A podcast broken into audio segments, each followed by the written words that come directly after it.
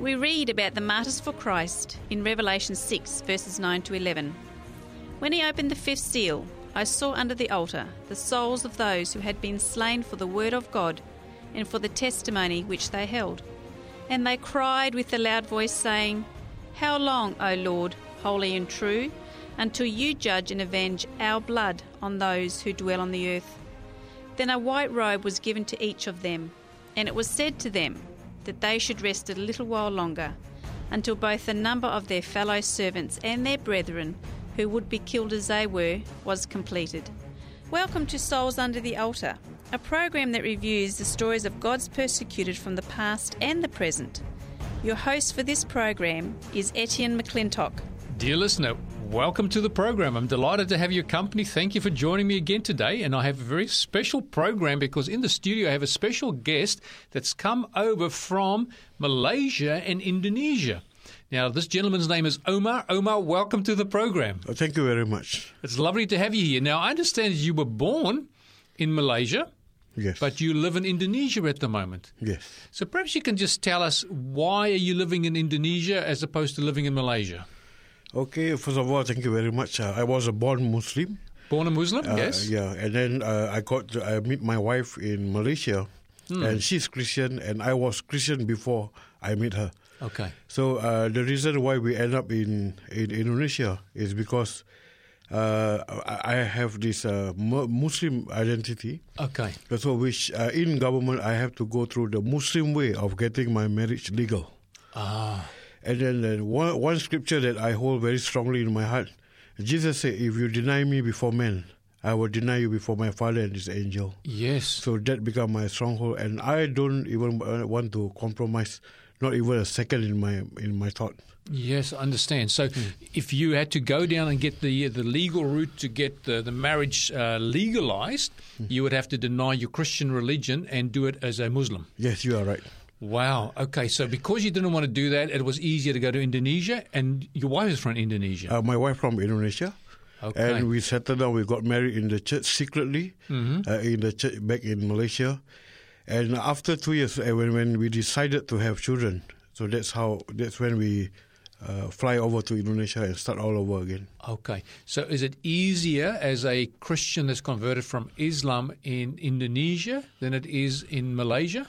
Or Uh, is it actually, similar? uh, actually, uh, yeah, it's similar because it's not that easy. Because in Malaysia we are facing the government, Hmm. but in Indonesia we are facing the community. Okay, so it's radical Islam uh, individuals and groups in Indonesia, but in Malaysia, because 60% of the country for the Muslim population is under Sharia law. Yes, you are right. Yes. Wow. Okay. So maybe st- start back. Uh, uh, you were born in Malaysia. W- You were born to a Muslim family? Yes, I was a uh, born Muslim family. Okay. and then yeah, and then uh, since uh, I was always been bombarded by my family because my fam- family uh, they are very staunch Muslim. Yes. They are very uh, fanatic, and you know, and I always want to be a good Muslim, You, you wanted to be a good one. a good okay. one, yeah. And uh, they've been uh, bombarding me uh, in a way like uh, they say, uh, when you cross over age of seven years old. So at at 70 years old, that's when you cross over? Uh, before I cross over, I was Okay. almost seven years old. Okay. They say when you pass uh, cross over seven years old, you must be responsible to Allah. So whatever your wrongdoing, everything will be recorded. So if you don't right, do right thing before Allah, He is going to put you in hell. Right. Yeah. Okay, so Islam also teaches hell. Yes. Okay, and so what did that do to you as a young six, seven year old boy? Uh, so they put me, uh, especially my mother. She always uh, teach me how to read the Quran, and uh, I was very stressed because whenever I make a mistake, uh, she will kill me literally. She cane you? Uh, yeah, she will kill me. Wow, okay. But you uh, saw that discipline as also that God would stand there as an exacting judge and waiting almost to punish you. And if you got, got it wrong, Hmm. you will end up in hell. Yes, yes. Okay. So that uh, it become really a trauma. It, it's really pressured me. So a lot of trauma for a young kid to go through, yes. Yeah. the thoughts of hell would be terrible. It's, it's, it's scary for, for adults. And I can say that if uh, if all the, the Mal- the Muslim children were to hear this, they agree with me Hmm. because everybody went through that torture. you know. right. Yeah. So I always uh, que- question the Lord. I, I, I ask Allah, I say, Allah, you must show me yourself. Yes. Because And then I say, you don't blame me if I end up in hell. Because I don't know who do I need to worship to. Mm. So this is was like uh, uh, my prayer. So I still remember in one evening I was playing football with my cousin. I was very happy because I scored one goal. Yes. You know, just like we are celebrating World Cup. so I'm quite excited and happy and but at the same time and the word that came and again and said, Don't be over happy, don't be overjoyed. Remember whatever you are if you do wrong, you will end up in hell. So that dampened your enthusiasm for the enjoyment you had as a young kid with sco- scoring a goal while playing soccer. You thought if you're too happy, that might be wrong too. Ah yes. Oh, okay. So there was a lot of conflicting thoughts going on in your young mind when you were growing up. Yeah. So in Islam, I, I see that there's no joy, there is no love, there is no mercy. Okay. So I, I, I don't feel anything when I go to uh, the mosque to pray everything. I, I, I feel nothing.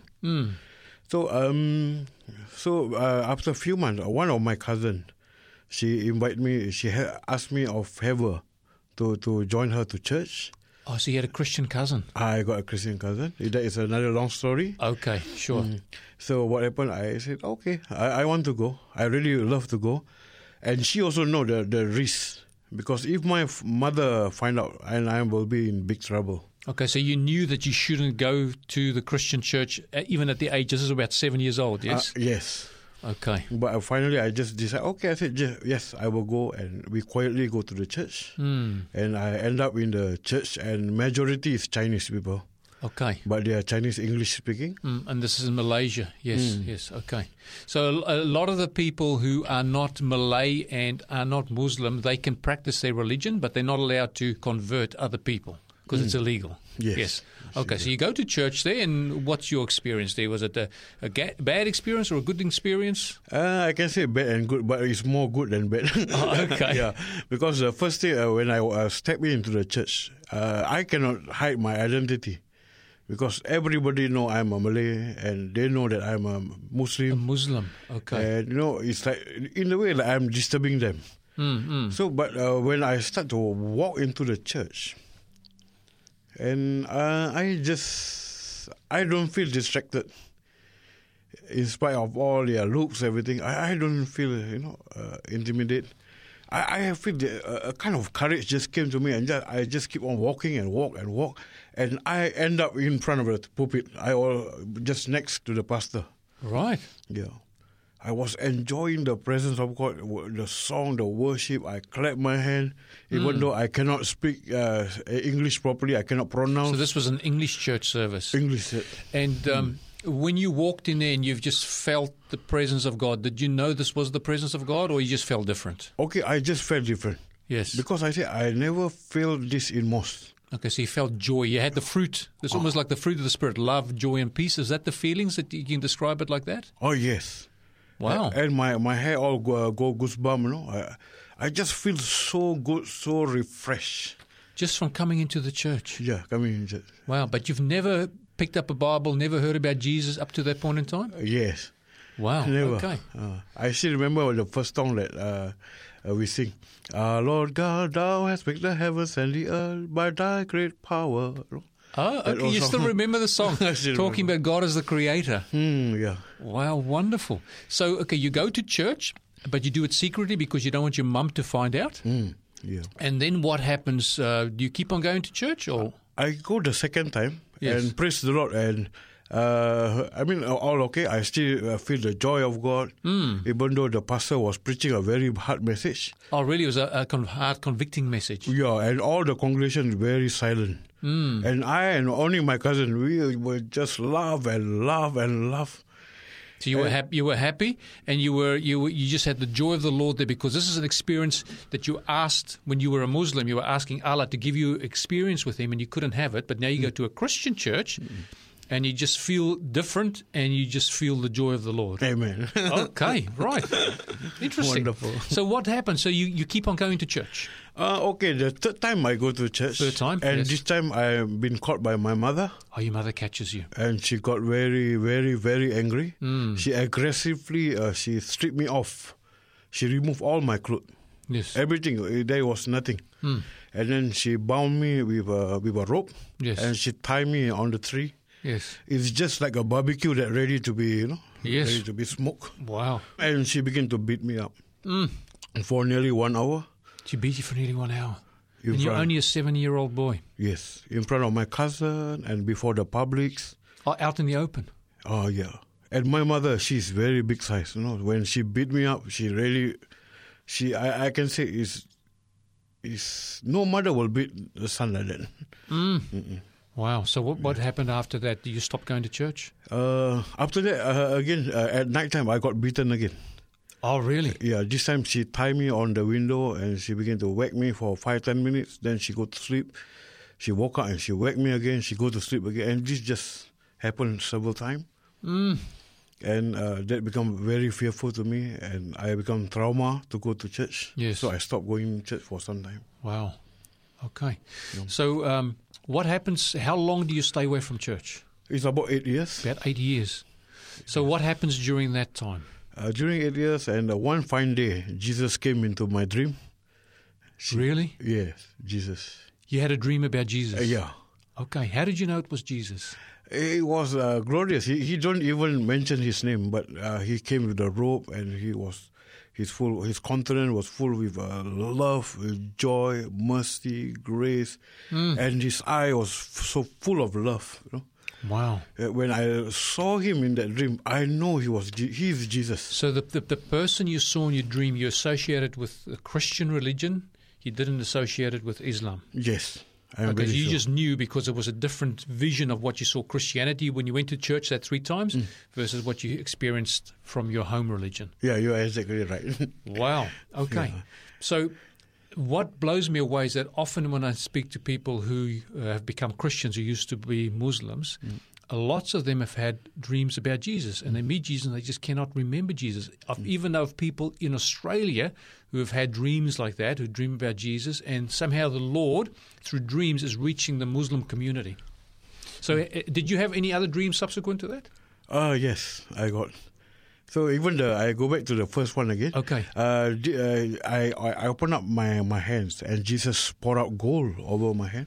Jesus pours gold, on Gold. your hands. Uh, and that gold like go over over over overflow it overflows. overflows. And uh, the moment when when I recall gold, the word that Jesus Christ said, "Blessed are those who are pure in heart."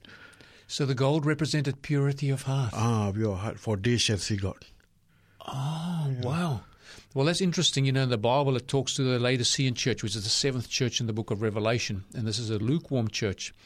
And God says to them, You don't know that you're poor. I counsel of you to buy from me gold refined in the fire. So that is gold that's been purified. And you're saying a pure heart was represented by the gold. Amen. So you knew as a young child that's what the gold represented. So it wasn't about being rich physically, it was about spiritual riches, which is a pure heart. Amen. Because the pure in heart will see God. Amen. Even Matthew, Wow. even Matthew chapter 6, verse 33 say, Seek ye first the kingdom of God and all his righteousness, Amen. for all these things shall be added, Added unto you. unto you, Mm. yes, Yeah. Matthew six thirty three. And then- So, another oc- occasion of the dream I would like to share about Jesus. Yes. I was in fear uh, uh, not long ago, few, back few years ago, Yes. and Jesus came to a dream, and this time he hugged me. He hugged you. I, I dreamt Jesus six times, but this time he hugged me and he tapped behind uh, my The shoulder, your my back. shoulder, and Yeah. he said in English, "Do not be afraid. Do not be afraid." He said it in English. Yeah. Wow. And then he kissed my forehead, Mm. and then uh, after that he just uh, go off. It's just about like three o'clock in the morning. Mm. When I woke up, I just feel heaven. My room is literally like heaven. Hmm. I- I, I just every movement, no, I can just feel him. Like wow, it's like I, Undis- you can't describe it. I can describe it. Yeah. Wow. So you've had six dreams where the Lord has uh, has come to you in, in your dreams. Well, praise the Lord. So you you've had some of these dreams when you're a young boy. That first one there, when God just pours gold on you, and you know what it represents, the purity of heart. So you need a pure heart because you were told by your parents that you need to be a good boy, or your Allah will throw you in hell. But here God says to you, if you have a pure heart, you will see me. But you look at it differently. What what's different? uh, different. I can hear his voice. I can feel his presence. So whenever I'm I, I'm in fear, I just call upon Him. He just He just there. Amen. Okay, beautiful. Now, um, what happened subsequent to that in your life? And then uh, okay, I lost my mom at the age of ten. A- Actually, my mom disappeared. I don't know where she went. She she just She's disappeared. disappeared. You still don't know what's happened to her? I don't know what happened to her. So that really gave me a freedom, you know, to go to church. Okay. And then uh, another good news is uh, my father, two years before he passed away, I shared the gospel to him and he opened his heart and he received Jesus. Really, your dad did. Oh, Yeah. praise the Lord. Yeah. Okay. So, uh, what? Uh, how old was your dad? How old were you when your dad passed away? I was uh, 16 years old. 16. Yeah. Okay, so your mum disappeared when you were 10, and then your dad passed away when you were 16. So at that stage, you had come back to church? I guess Ah, I come back to church. okay, so what brought you back to church? Uh, I just feel longing to be there. You know, whenever I step into the church, I remove, literally, I remove my shoes and I will kiss the, the, the stone before I walk in. Really? because I know this is the presence of God. And every time, every morning, I will feel His presence powerfully. Powerfully. Yeah, I was very poor. I was dead poor. Poor. I don't even have, I only have like two t-shirts and one short. But no, that never stopped me to go to church. Okay, praise the Lord. Yeah. So um, you, you start going to church, you start attending the church, and obviously you're a person that studies the Bible because you're quoting Scripture. So um, the, the Word of God played a role in your life as well. So you obviously have the presence of the Lord, you have the dreams, um, you have the Holy Spirit, and now you have the Word. So t- tell us a little bit about your experience. Yeah, my experience uh, for the Bible uh, Yes. is very interesting because I was very, uh, again, I say I was very dead poor, very poor. And what I do, I offer the church to clean up the garden. Yes. So I literally clean up the garden, everything, and with my sweat. So that become the payment for my Bible, King James Version. Oh, they give you an English Bible, a King James Bible. Is that right? So if you earned the Bible by working in at the church and cleaning up their garden. Yeah. Wow. So you had you had a Bible before that or access to the Bible? Uh no. So that was my first Bible and the way I keep my Bible is just like keeping gun, no, like that people are keeping something Yes, yes. because it's very dangerous. Oh, to have a Bible is very Yes. dangerous. So you had to hide that. And um, so when you read that, you can't read your Bible in public. That would be uh, that would be very dangerous to do. Yeah, very dangerous. There is only two places where uh, I mean where I, I feel safe. One is in the church. Hmm. Another one I will read my Bible in the cemetery, Christian cemetery. Okay. Uh, and then uh, and then during night time I will read in my uh, in my room. Okay. But I will put up candle. So how old were you when you got the, this Bible? I I got this Bible around the age of fourteen. 14. And you were reading by candlelight in your house at night. Mm, yes. Okay, so was there electricity in the house? Yes, it was. But you weren't using the the, the, the light, the light Uh, switch. no, no, because uh, my grandmother, my uncle, and auntie, they, they know that I'm like involving in Christian things. Yes. So whenever I switch on the light, they will come and they will check on me, and then sometimes they just bang the door. Okay. So that's how I end up uses. I But they use were still candle. Muslim, and and they wouldn't be happy with you reading the Bible. Yeah, they are very strong Muslim. Okay. So you have to read at candlelight and hide what you're doing. Yes. Hmm. In fact, after they find out that I'm Christian, they say, I say, Omar, you can leave the house because you are no longer one of us. Oh, so they kick you out of the house. Ah, yes. So um, you're you're reading at candlelight, um, and then during the day you you're doing some work. Yeah, I do some work. Hmm. So the, the the word of God is very precious to you that you prepare to l- read by candlelight because I know some people sometimes are saying if you read books by candlelight it's not good for the eyes, you know. So Yeah. yeah. But I, I just uh, read the word and then also I write down every word because I, I prepared myself. Because I, I say, hey, I need to get prepared because I anytime I can be end up in prison. So because of that, I said, hey, I better re- memorize more song, So you memorize Christian Christian, song. songs and And also the Bible. the scripture. So because I said if I end up in prison, I can always have my church service. for yourself because you can go on your memory, you can quote scripture, you can sing your songs. Yeah. Okay, praise the Lord.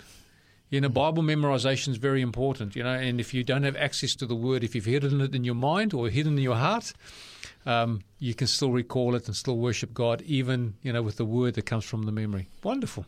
Amen. So, uh, uh, your life uh, then develops from there. What, what, what happens next? And uh, the the next thing that happened that I I feel this very strong call, a responsibility to bring the gospel Hmm. But not uh, at- at first, not to my people because my people are very.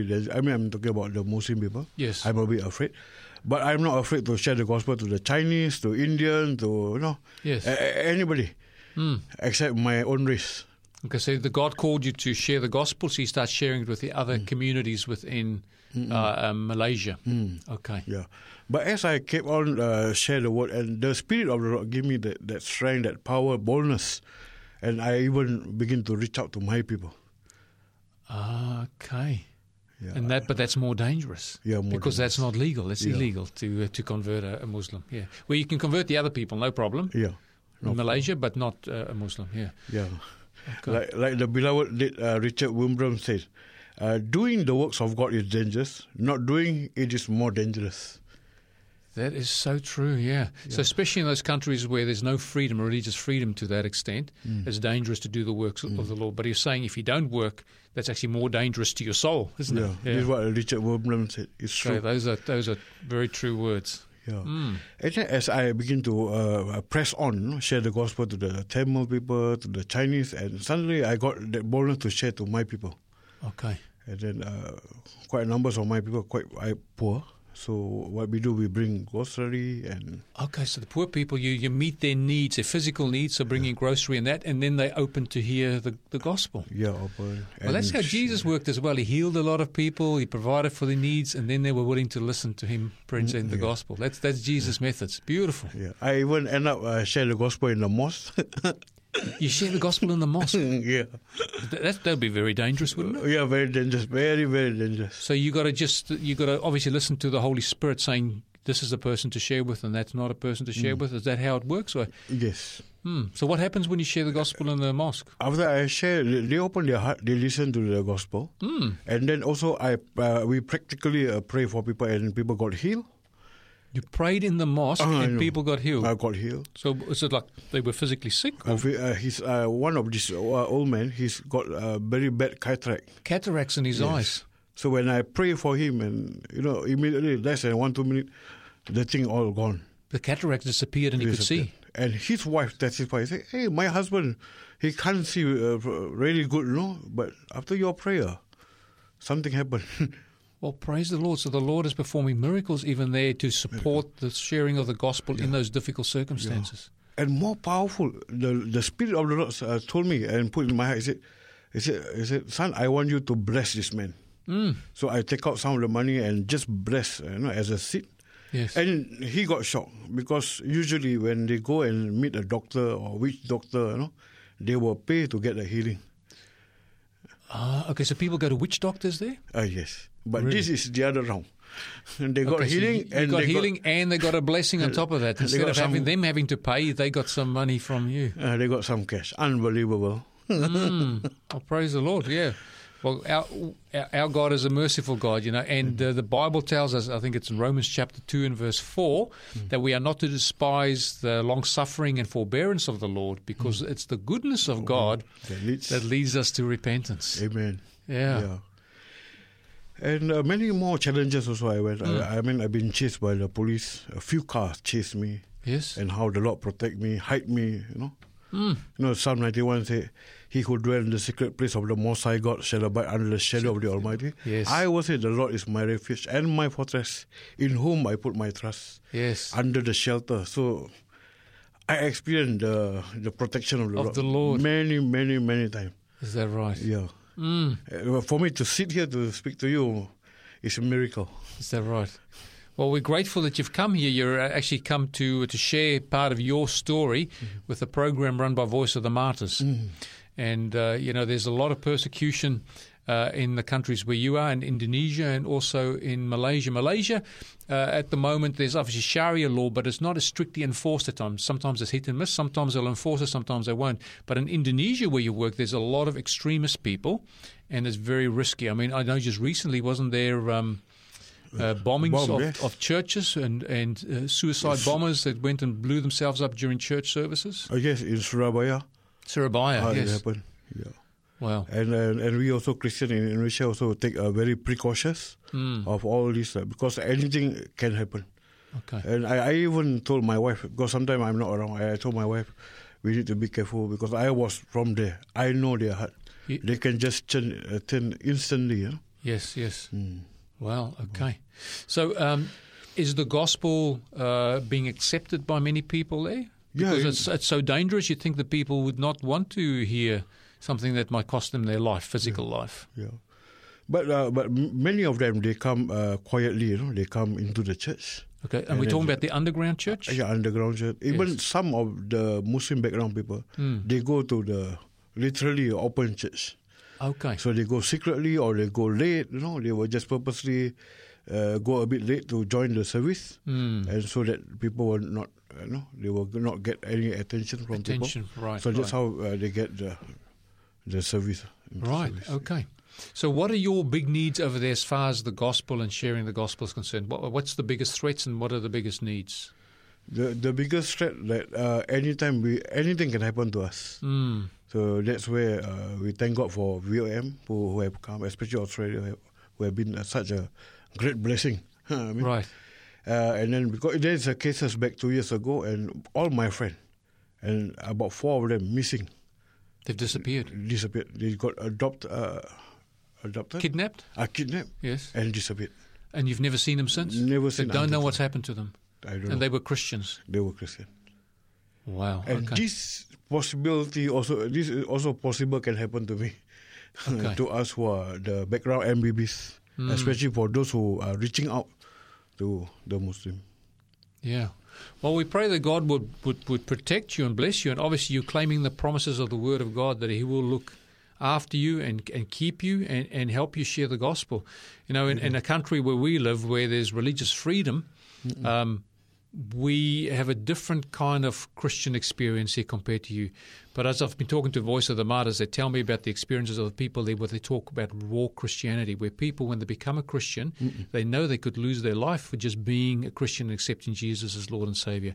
In our country, it doesn't happen. So quite often people will come for different reasons. It might be come because of prosperity gospel, might be because of a social gospel, but ultimately the gospel is preaching the cross of Jesus Christ, taking up your cross, denying yourself, taking up your cross and following Jesus. Omar, I want to thank you very much for the short time that you've been able to spend here with us to tell us your testimony and your work. We pray that God will continue to bless you, and may the Holy Spirit empower the message of the word that you are sharing over there. Dear listener, thank you for joining us today on Souls Under the Altar. We look forward to catching up with you next time. God be with you.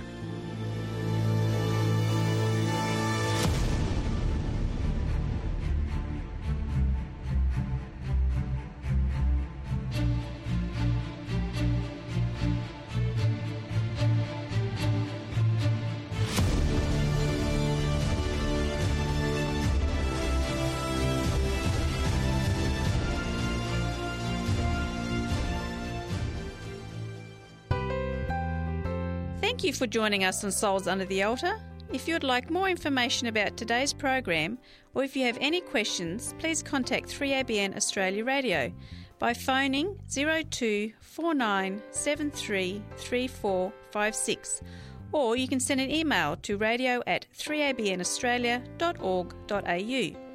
You can also contact us on our 3ABN Australia Radio Facebook page. We'd love to hear from you.